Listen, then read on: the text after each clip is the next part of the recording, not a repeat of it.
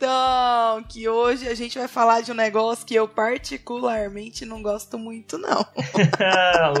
Você chuta o que que é? Faz o suspense aí, faz o suspense. É, cadê o Mr. M, né?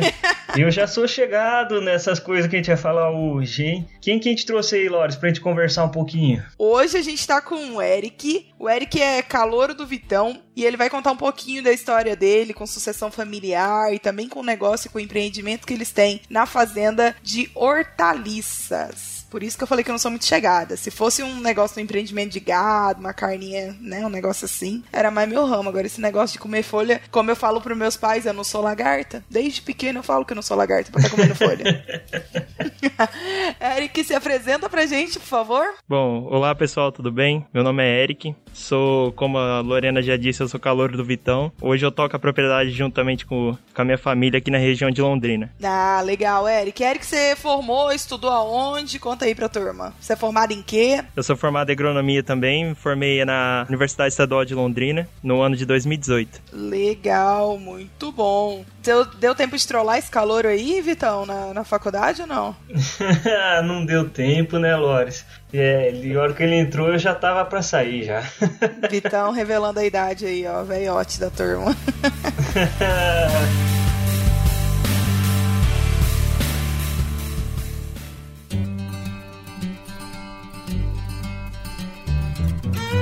Você está ouvindo Papo Agro, o seu podcast sobre o agronegócio. E hoje com Vitor Anunciato e Lorena Meirelles.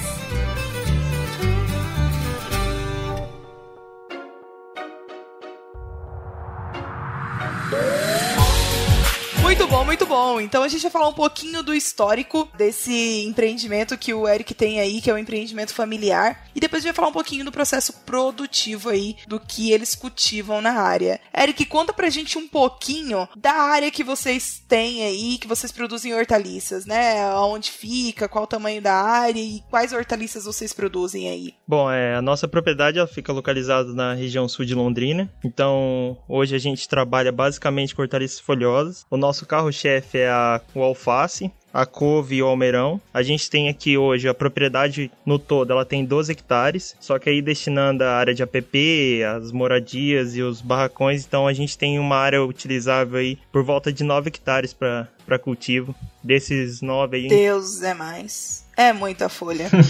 Haja folha. Desculpa, Eric, te interromper, que eu tô impressionada. Não, não, tudo bem. Ah, haja lagarta pra comer.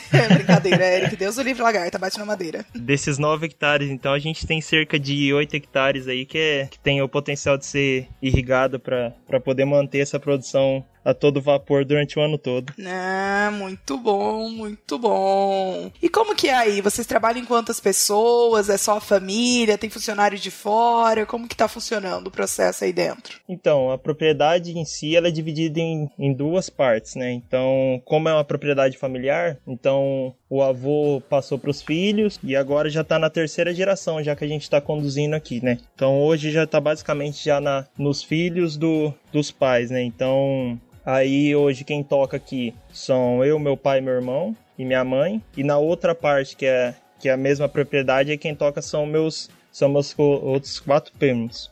Muito bom, então. Como diz o Vitão, né? Se tiver problema em casa, tem que resolver e lavar a roupa suja toda em casa, né? então é seu pai, sua mãe, seus, seu irmão e seus primos que tocam o negócio. Então é bem familiar mesmo, né? Isso aí. E vocês trabalham muito, eu fico imaginando, gente, 9 hectares de folha é muita folha, meu Deus. Deve ter muito trem pra fazer, né? Ah, dá um pouquinho de trabalho, né? Mas a gente faz por, por amor a profissão. Apesar de ser assim, é um, que nem você falou, tudo em família, né? Mas uma, uma propriedade realmente que é, é bastante grande para a escala de hortaliças, né? Nossa, deve dar um trabalho realmente, que nem a Laura estava falando, que é fora do comum. E como que é assim para vocês o manejo que vocês fazem ali de, de trabalho, apesar de ser bem eh, grande ali a, a área, vocês entregam para que comércio? Como que vocês fazem essa, essa venda desses produtos? Então, é, Victor, então nós trabalhamos assim. A nossa produção inteira, então, é destinada aos mercados. É, a gente hoje em dia não trabalha mais com a, com a rede de SEASAs, Já fazem cerca de 25 anos aí que a gente está exclusivo das redes de supermercados aqui da região. Nossa, eu vou interromper de novo. Se tem 25 anos vocês estão exclusivos no negócio da, de mercado da região, tem quantos anos que a sua família produz? Então, a gente já tem três gerações, já tem mais de 50 anos que a gente produz aqui na, nessa propriedade aqui. Nossa, que legal! Aí, então, a gente divide basicamente assim, é, são dois, duas pessoas que fazem as entregas em todos os mercados para poder dar conta, né? E os demais ficam aqui tocando a parte de produção. Então a gente tem a parte de produção e fora isso aí a gente também tem a parte de processados, que são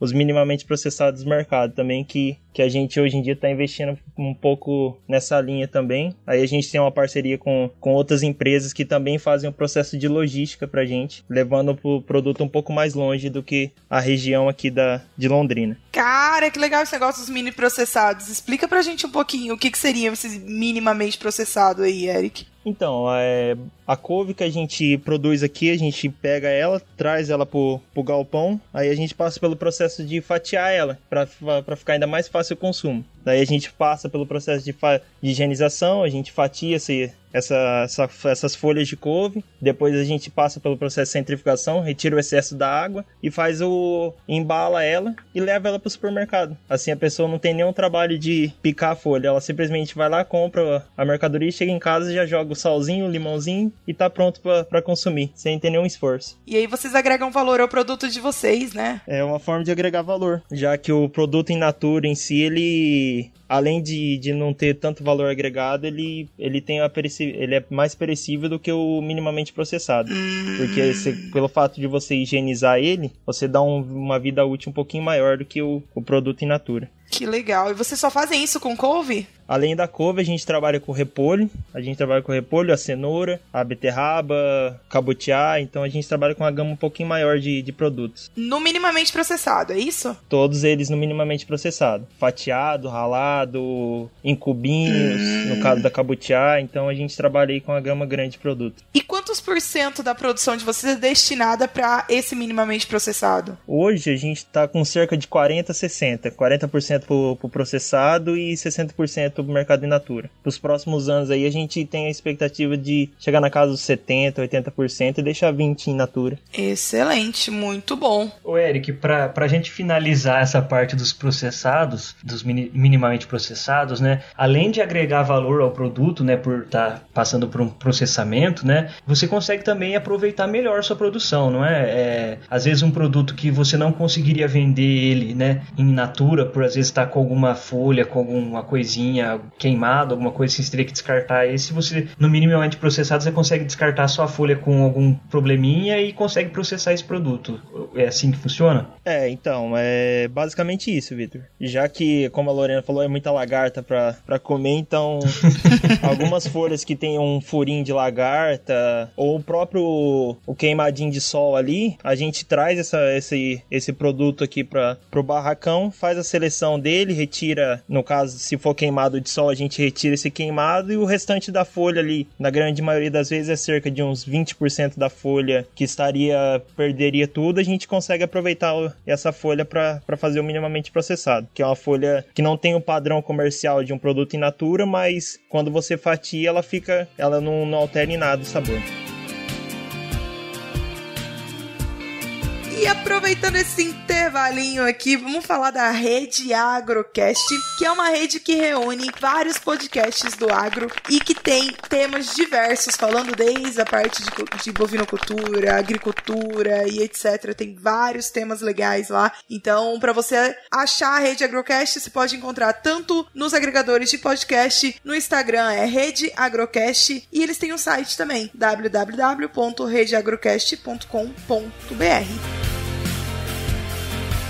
eu entender, vocês cultivam então muitas culturas, né, Eric? Como que vocês fazem essa, digamos assim, essa seleção de quais culturas vocês vão plantar, em que momento vocês plantam elas? Você falou que você tem aí uma parte que é irrigada, né? Então deve ter uma parte aí da fazenda que roda o ano inteiro, né, em produção. É, então, é, já que a gente tem essa, essa parte do minimamente processado, hoje também a gente trabalha com, com um esquema de parceria, né? Quase impossível a gente conseguir produzir de tudo. Então a gente tem alguns produtores que são vizinhos aqui, que, que a gente que mantém o padrão de qualidade que a gente exige, né? Então aí a gente fecha com eles e pega, compra essa produção deles para a gente processar aqui na nossa propriedade. Com relação à produção, já que a gente trabalha com a rede de supermercados, então a gente já tem mais ou menos a base do quanto a gente vai conseguir vender ao longo do mês. O que, que a gente faz? Então a gente já deixa padronizado o, a quantidade que a gente precisa naquele mês e a gente já consegue fazer o cálculo de quanto a gente tem que plantar determinada semana, quanto a gente vai ter que colher, que semana a gente vai fazer um manejo diferenciado. Esse, é, a gente consegue ter mais esse controle em cima do, do planejamento. Sim, e você falou pra gente que você tem três principais culturas, né? Que é almeirão, o couve e. A alface. A alface, beleza. Você planta eles todos na mesma época? O ciclo deles é tudo igual? Como que vocês fazem para fazer esse manejo de diferentes culturas? Então, é, funciona assim. É, o alface e o almeirão ele tem um ciclo bem parecido. Então, é até uma.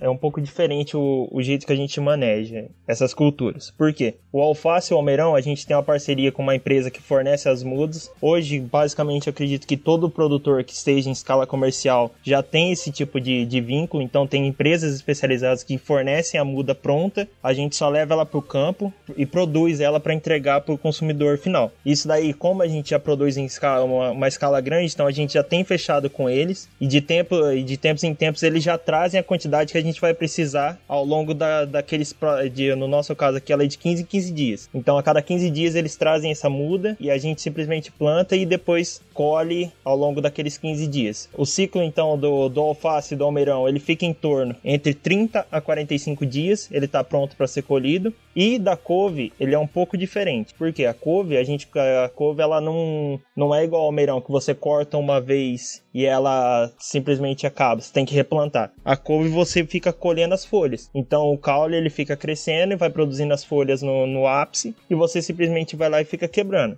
Então a couve que a gente trabalha aqui é da cultivar da, da variedade manteiga e aí ela fica produzindo. O nosso aqui a gente deixa em torno de 7 a 10 meses, fica produzindo naquela área lá, que é em escala comercial. Mas a dona de casa ali, assim, consegue produzir, mantém ali por cerca de dois, três anos, em alguns casos, assim, que ela fica produzindo ali. Mas em escala comercial a gente mantém até 10 meses. E aí a gente vai manejando essa, essa cultura, retirando os brotos, fazendo os tratos culturais para manter sempre uh, o vigor de produção dela. Que legal, eu não fazia ideia de como que produz couve, nem alface, nem nada. O, o Eric, para ajudar nosso ouvinte a ter uma ideia, assim, de escala de produção, produção, né? Quando você fala né, do pessoal da, das mudas e, e, que assim é uma, uma cultura que tem giro rápido, né? 45 dias é, é bastante rápido. Normalmente, assim, quantas mudas você pega de alface e de, e de almeirão por ciclo de desse que vem as então, desculpa, Vitão. O nosso ciclo é de 15 em 15 dias, a gente pega cerca de 2 mil mudas a cada 15 dias. Então dá em torno aí de 4 mil mudas por mês. Que a gente faz o plantio e comercialização dessas, disso daí. E aí você tem que escalonar toda essa produção para não entregar 16 mil pé de alface pro mercado de uma vez, né? Você tem que ir escalonando, né? Como que você maneja esse, esse escalonamento? Então, é. Ele é como a nossa produção, então, como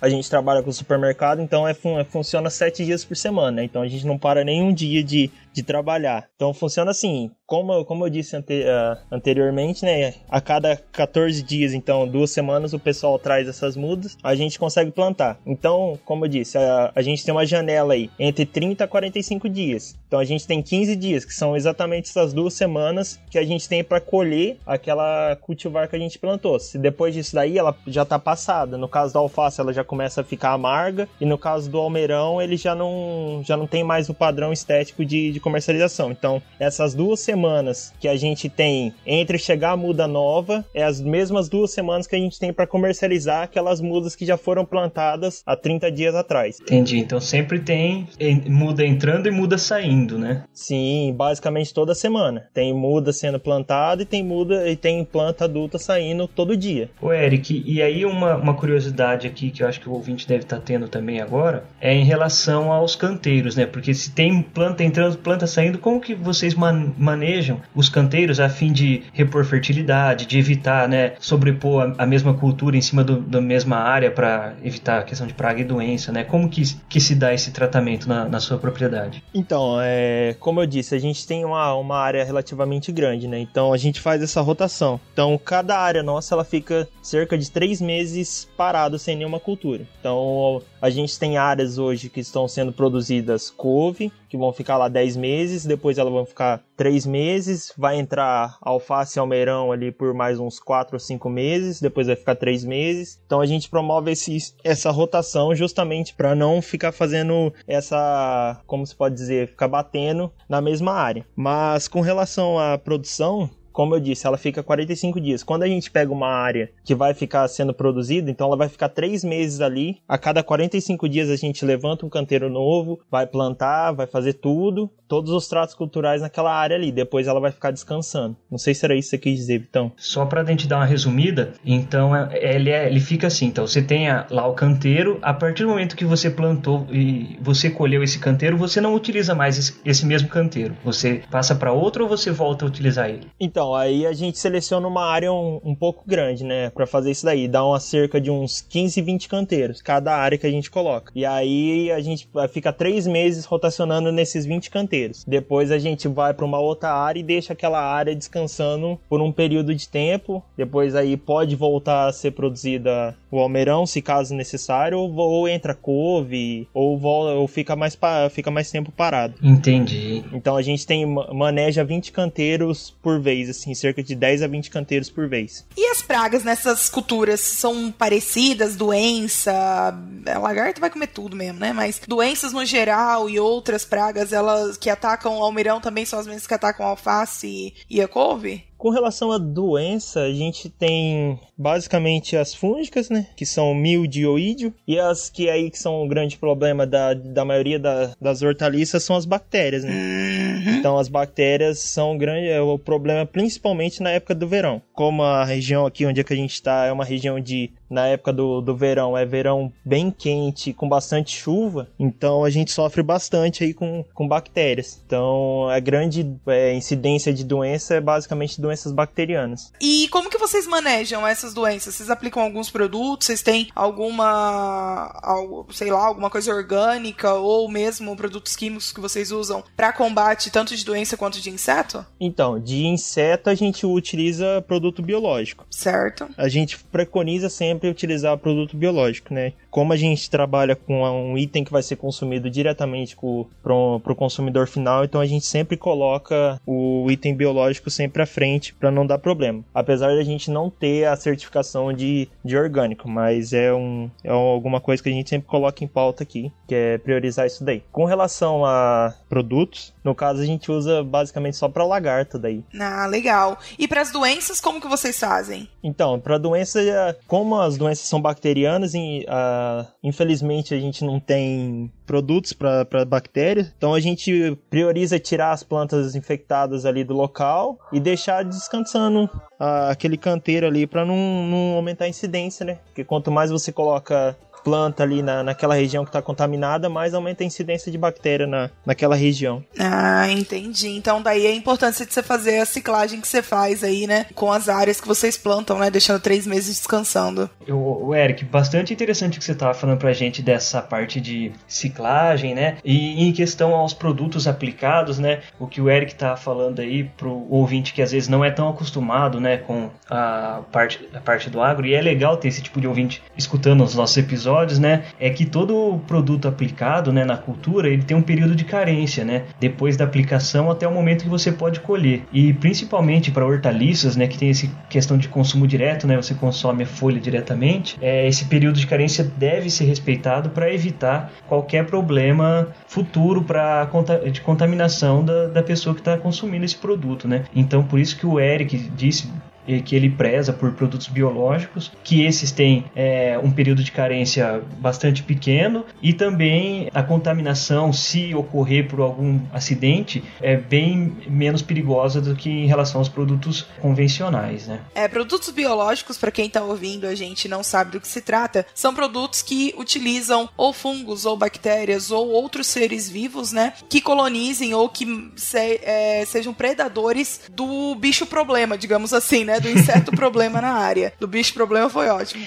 Do inseto problema na área ou da, da, da doença problema. Então a gente tem produtos biológicos que são esses produtos aí que, que ajudam no combate também e que são uma forma de a gente fazer. É, é uma das coisas, por exemplo, do MIP, do manejo integrado de pragas, né? Que é utilizar essa utilização de produtos biológicos aí para ajudar uh, no combate sem precisar utilizar tantos produtos químicos no, no manejo. Quando eu falei lá na parte dos, do deixar ela parada até três meses, então hoje, com, depois que eu voltei para a propriedade, a gente está priorizando colocar uma, uma adubação verde no meio desse, desses três meses, ao invés de deixar a planta ali parado a terra lá, né? Criando só planta daninha. Aí o Vitão sabe como é que é, deixar a terra em polosio como é que é.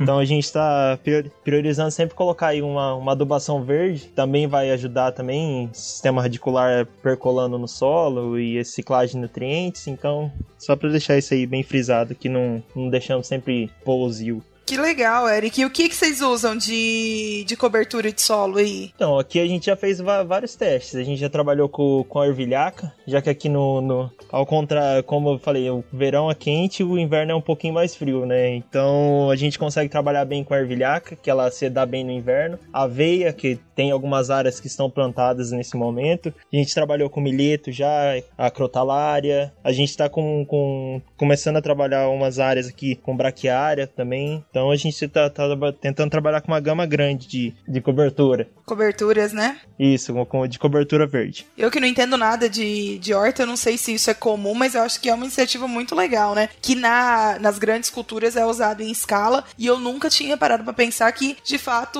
a, o princípio do negócio serve também para horticultura, né? Sim, sim. Ainda mais quando a gente trabalha com, com a couve, que ela não é feita em canteiro, né? Então ela é feita em, em terreno como se fosse o sistema de cultivo do, de soja e milho, assim. Então ele são linhas grandes, espaçamentos entre plantas é maior, então deixar uma palhada ali vai ser sempre benéfico. Ah, muito bom. E deixa eu te perguntar, com relação à adubação, vocês fazem adubação diferenciada? Eu vi lá que você, no, no seu Instagram, depois você vai deixar o contato aí pra turma entrar, você tava fazendo uns testes, né, de adubação. Como que você tá fazendo a adubação? Você, a, é a mesma adubação para todas as culturas ou tem adubação diferente para cada cultura? Então, é aquela foto lá que tá no Instagram, então foi aquela aquela foi a minha tese de TCC, né? Então, aquela em específico a gente trabalhou com dose de nitrogênio. Mas aqui a gente trabalha bastante com, com adubação orgânica, especialmente cama de frango, que na nossa região aqui tem uma abundância um pouquinho maior. E depois a gente também trabalha um, um pouco aí com, principalmente no início do ciclo, com adubos com base bastante em fósforo, que daí o nosso solo aqui é um, um solo um pouco pobre em fósforo, então a gente tem que entrar bastante com esse tipo de, de adubo. Ah, legal, muito bom. Rapaz, esse episódio tá me dando uma vontade de comer uma saladinha que não tá escrita, hein? Temperadinha com limão ali, um azeitinho. Hum, bom, hein? Eita, e se você tá com vontade também, aproveita e manda uma, mensagem pra gente lá nas nossas redes sociais. Se vocês querem encontrar a gente, é só procurar a gente com o Papo Agro nas redes sociais, no Facebook, no Instagram, Twitter, tem também LinkedIn. É só procurar lá, Papo Agro, tudo junto no Facebook, no Instagram e no, no Spotify é separado, Papo Agro separado. E também estamos Estamos de site novinho em folha aí, ó. ó até rimou com, com o episódio, hein? Folha, no, site novinho em folha. Então pro, procurem lá, acessem www.papoagro.com.br e mandem uma mensagem lá, gente, porque senão já já vou ter que pedir para minha mãe ficar mandando mensagem para mim, ler aqui no Papo Agro, vai ficar chato, né? Então vamos interagir, pessoal, vamos conversar e a gente se vê aí. Um abraço.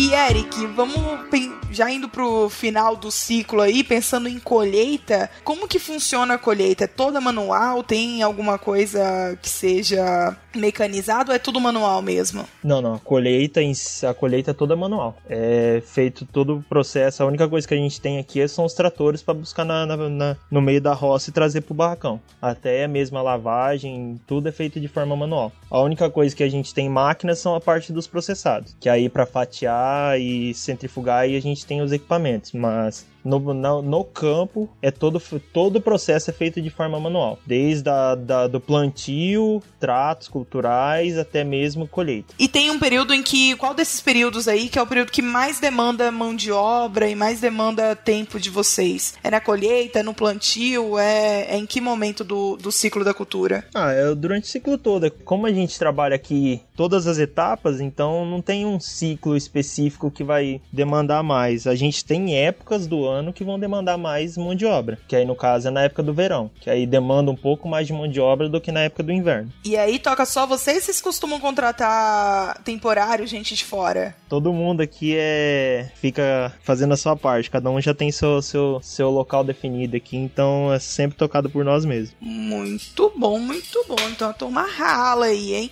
Como que é o nome da fazenda aí? Tem o nome do Sítio Grace e a marca Irmãos Grace. Ah, legal, muito bom. Então, pensando aqui, ó, vamos que o nosso ouvinte está querendo começar uma horta para ele. O que, que, seria um tamanho mínimo aí para você ter um, um, retorno financeiro e, e ter uma fonte de renda? Você tem uma ideia assim do que seria um tamanho mínimo para começar uma horta? Bom, aí para começar uma horta a gente tem que definir o que, que ele quer fazer. Então ele vai querer produzir o que? Tomate, vai querer produzir as folhosas como a gente e qual que é o manejo que ele quer produzir. Então ele quer produzir igual o nosso, que é campo aberto, ele quer produzir sistema semi-hidropônico, quer produzir em local coberto. Como é que ele vai querer? Vamos começar pelo básico, né? O quanto ele tem para investir. Se ele for querer trabalhar com o sistema de hidroponia, ele não precisa de uma área tão grande como a nossa. O sistema hidropônico hoje em dia, que é o sistema pro ouvinte que tá aí, é o sistema que utiliza somente água. Então ele faz os pulsos de água, dentro dessa água a gente coloca a solução que é os nutrientes que a planta precisa.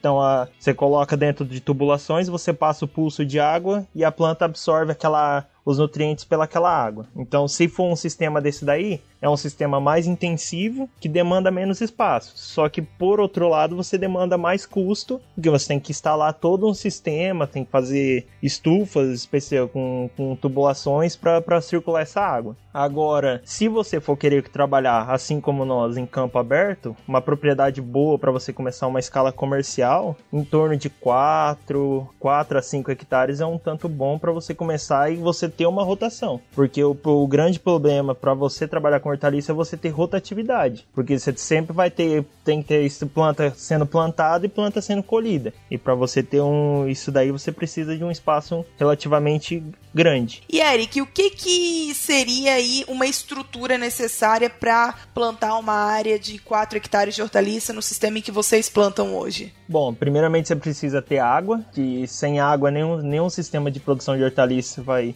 vai ser viável. Se você tem que ter uma água com uma certa abundância para você fazer o sistema de irrigação. Segundo, você precisa de um trator de porte pelo menos médio e alguns implementos que são hoje em dia essenciais, né? Que são a enxada que vai levantar os canteiros. Você precisa, se você for criar um sistema, é, uma, um fornecedor de mudas, dependendo da região que você tiver, já tem bastante gente especializada nisso daí. E você precisa também de, de sistema de irrigação. Além do sistema de irrigação, também a gente precisa do barracão, né? Para poder lavar toda aquela mercadoria que ela chega da roça com restos de, de, de, terra, com alguns bichinhos, então você precisa passar por uma água limpa. Essa água ela tem que ser clorada e aí ela precisa, daí com, com base nisso daí você pode colocá-las em, em, embalagem ou levar para fazer o minimamente processado daí. E Eric, como que escolhe o que vai produzir? Por exemplo, vocês tomaram decisão por trabalhar com essas três folhosas. Por que, que foi tomada essa decisão? Conta pra gente um pouco como que o produtor pode fazer essa, essa tomar essa decisão, né? De o que produzir na área. O nosso aqui foi com base no que a gente já produzia, né? Então a gente já trabalhava há bastante tempo com esse tipo de mercadoria. Quando a gente foi migrar para os mercados, então a gente optou por intensificar ainda mais, né? Então a gente já tinha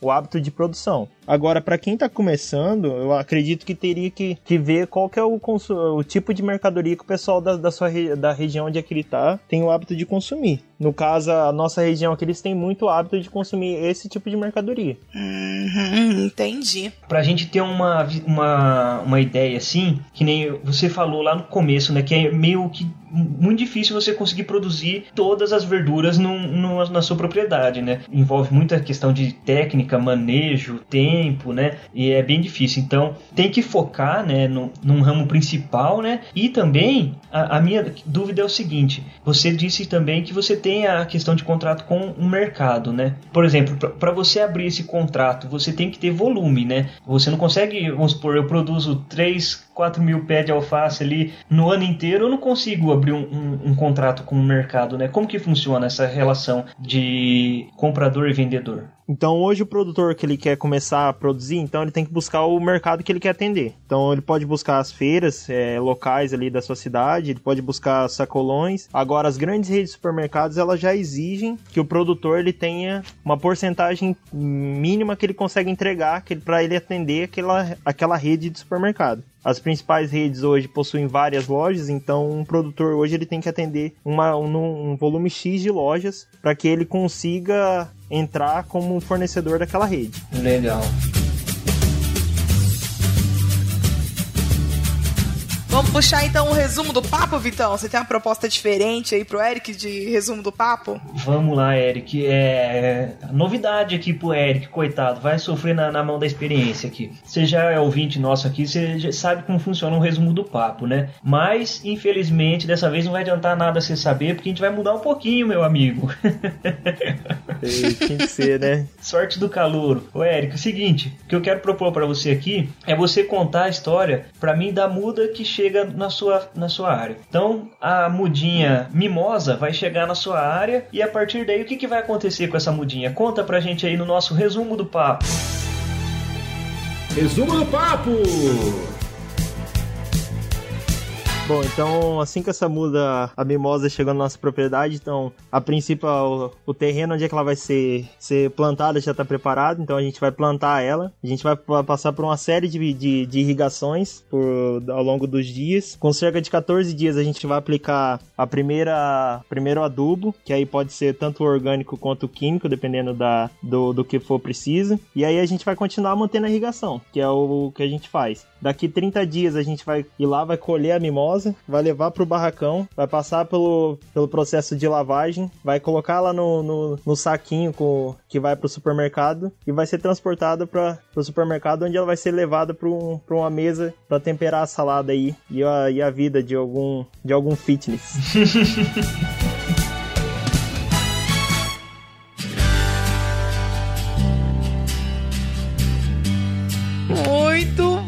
muito bom, Eric. Apesar de eu não ser uma consumidora assídua do que vocês produzem, eu acho muito legal o processo de produção. Quero agradecer a sua presença aqui com a gente no Papo Agro, contando um pouquinho aí da experiência que você tem, falando um pouquinho da propriedade da sua família, que tem uma história bem legal. Deixa pra gente suas redes sociais aí pro pessoal entrar e poder tirar as dúvidas deles, que eles ainda porventura é, tiverem, tirarem essas dúvidas com você lá na, nas suas redes. Tá, então é, eu tenho um projeto que eu, que eu iniciei faz pouco tempo. Então é só procurar lá no, no Instagram que chama Hortaliça Campo, ou no Facebook também, que é o mesmo, Hortaliça Campo. Procura lá que, que a gente vai tentar responder. Vocês, o produtor, também pode procurar lá que vamos trocar uma ideia e vamos espalhar a produção de hortaliça aí pro, pro Brasilzão afora. Show de bola, então! Então é isso, turma. Uma arroba de abraço para vocês. Fiquem com Deus e tchau. É isso aí, rapaziada. Eu tiro sua roça do mato, sua lavoura melhora. Tchau. Tchau, tchau, pessoal. Até a próxima.